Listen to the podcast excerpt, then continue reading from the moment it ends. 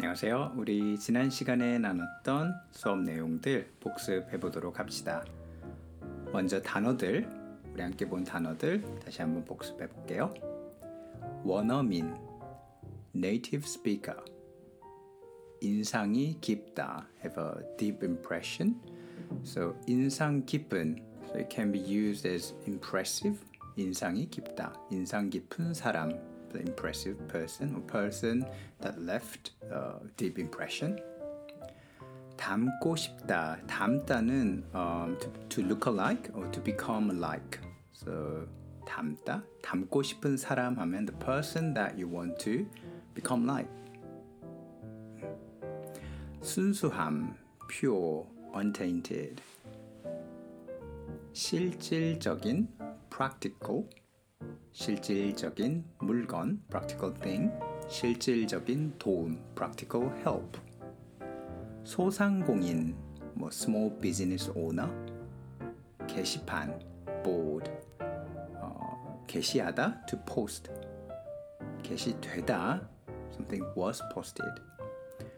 게시글, comment, or the message that has been posted on the board. Sometimes in Korean we hear it 댓글 as a reply. 표현의 자유, freedom of expression. 지적 재산권, intellectual property. 저소득층, low income people or low income family. 고소득층, high income earner, high income family or high income sort of level uh, people.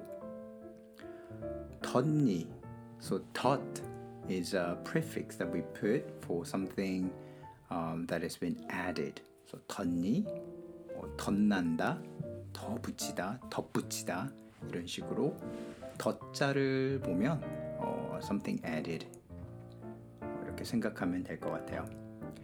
그러면 우리가 함께 봤던 기사들 제가 한번 읽어볼게요.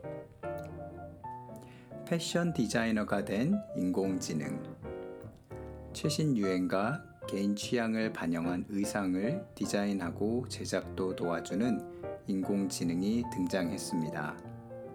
전문 디자이너나 모델의 도움을 받을 수 없는 소상공인에게 실질적인 도움이 될 것으로 기대됩니다. 모델학과 학생들이 새로 디자인된 의상을 입고 아름다움을 뽐냅니다. 옷뿐 아니라 가방과 스카프까지 이 작품들은 전문 디자이너가 아닌 인공지능의 작품입니다. 디자인 구상부터 제품 제작까지 보통 한 달 넘게 걸리지만 인공지능은 그 시간을 일주일 정도로 줄였습니다. 디자인을 진행할 때 트렌드 자료 분석할 때 시간이 굉장히 오래 걸리고요. 머릿속에 있는 아이디어로만 소통하려니 어려움이 그동안 많았습니다.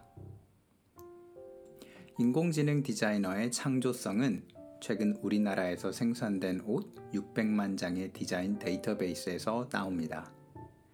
이어 인터넷에 게시된 최근 패션 경향을 스스로 학습한 뒤 사용자의 취향을 반영해 제품을 새로 디자인합니다. 디자인된 옷은 가상현실 속 모델이나 아바타에게 착용시켜 완성도를 더 높일 수 있도록 했습니다. 최유경 학생의 인터뷰인데요. 저는 사람이 만든 옷과 별 차이가 없어서 AI가 만들었다고 말 안 했으면 몰랐을 것 같아요. 그리고 아바타가 입고 있는 옷을 제가 입고 있다는 것이 너무 좋습니다. 새로 된 인공지능은 디자이너나 모델의 도움을 받을 수 없는 패션 업계 소상공인에게 도움이 될 것으로 보입니다. 이 기술을 활용하면 1인 소상공인들이 옷을 기획하고 실제로 디자인하고 만드는 모든 제작 과정에 참여할 수 있게 될 것으로 전망됩니다. 새로운 단어들이 많았던 어, 기사였는데 많이 이해가 되면 좋겠네요.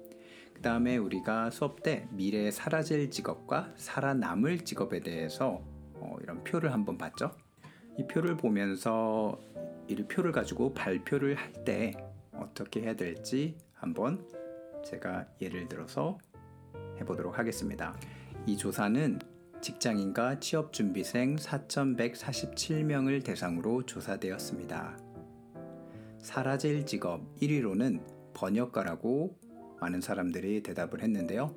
약 31%가 어, 번역가라는 직업은 여러 가지 빅데이터를 이용한 어, 서비스를 통해서 사라질 것이라고 예상하였습니다. 이어서 2위에는 캐셔라는 직업 26.5%가 이 직업도 사라질 것이라 예상을 했는데요. 그 이유는 여러 가지 프로세스가 자동화되기 때문에 캐셔라는 그 직업이 필요 없어질 것이라고 예상했습니다. 세 번째는 격리, 네 번째는 공장 근로자, 그리고 다섯 번째는 비서라는 직업이 사라질 것이라고 예상했습니다. 뭐 이런 식으로 복습해 보면 좋을 것 같아요. 그러면 오늘 하루도 수고 많았습니다. 다음 수업 시간에 만날게요. 감사합니다.